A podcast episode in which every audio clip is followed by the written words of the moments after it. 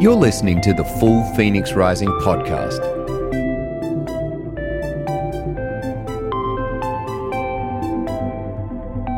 A church as a positive disruption for good.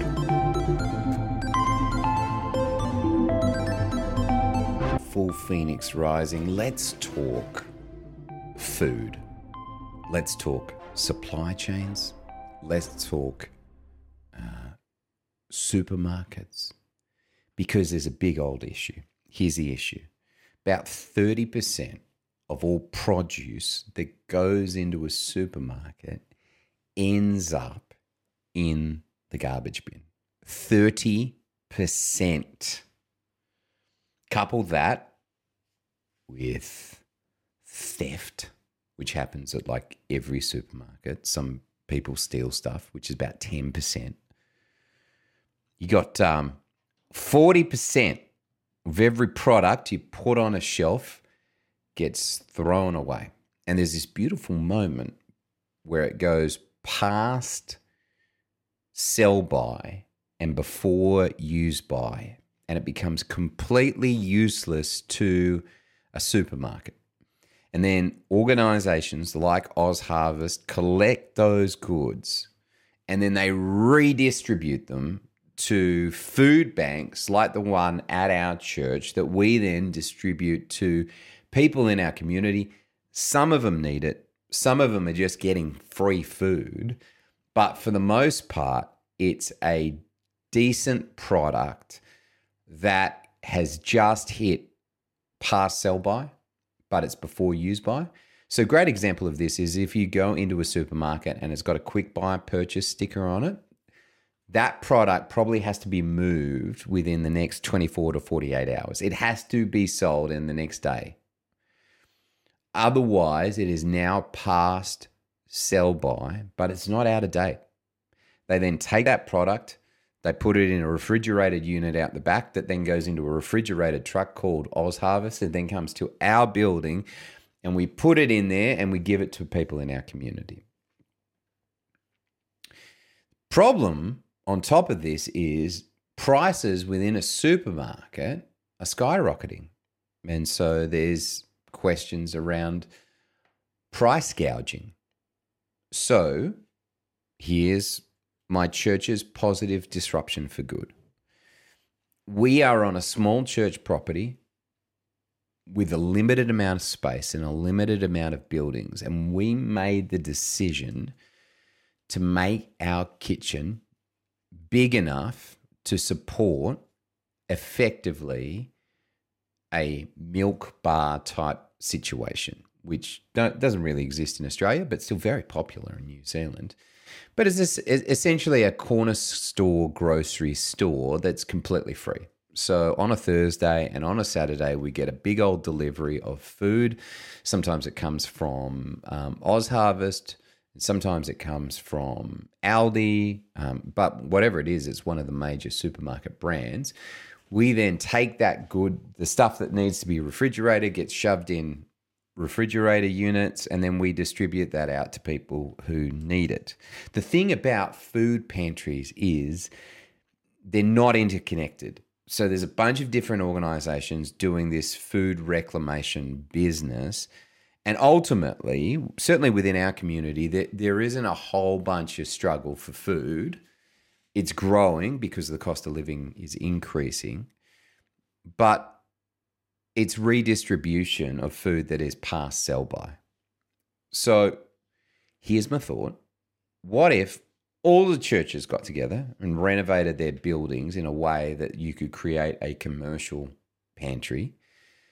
And then we partnered up with Oz Harvest, and I forget the crew from Coles that do it, but Coles have the same organization. So Oz Harvest works with Woolworths. There's one that, that works with Coles. I'm, I'm hoping Aldi has the same solution, although I don't think they do.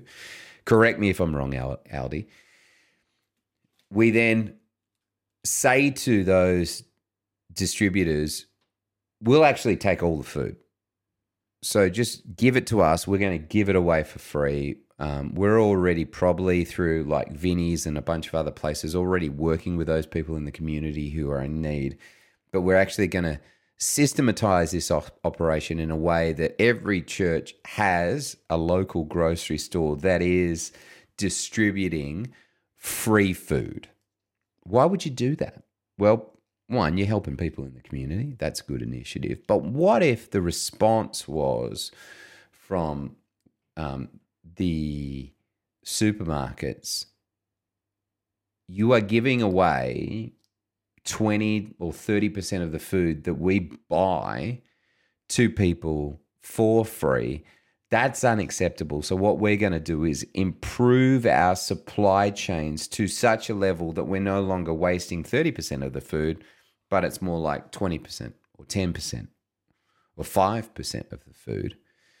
And therefore, there is an opportunity to pass savings on to the consumer. Now, I know that that part is probably the big place where this gets let down. But I don't think they're going to be able to address this quickly. And what I'm seeing certainly within pantries is there's no interconnection between who we serve. So there are people within our pantry who are getting food from a bunch of different locations. Some of them need it, some of them are just rorting the system. But I'm like, what's to stop us from just why does it have to be feeding hungry? Why couldn't we just be redistributing food? That's good for a carbon footprint. It's good for a community. It's good for people that you, could now get a booster box of good produce from us for free. Whether or not you need it, it's going to reduce food bills for you at home. And as a result, we're saying institutions respond to it. So it's not acceptable to throw away 30% of the food. Improve your supply chains, better handle your produce to better reduce this. You're never going to get it to zero. I get that. But whatever it is, that remainder of food could still be repurposed now for people who actually need it. But then you can actually bump on those savings to the consumers. Right now, it's wild. What other what other business has an acceptable thirty percent wastage?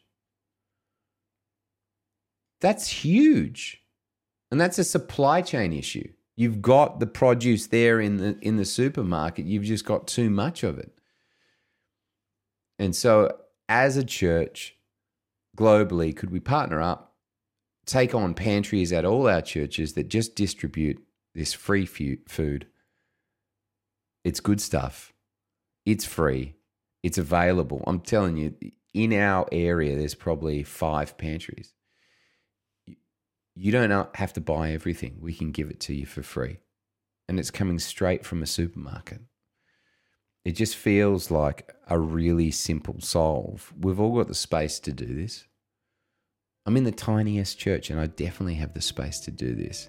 And so, as a positive disruption for good, we address the supply chain issues within supermarkets by creating corner shop IGA slash church GA that distribute free food. You're going to have to do something about it. All right, that's it for the podcast. See you again next week. Bye.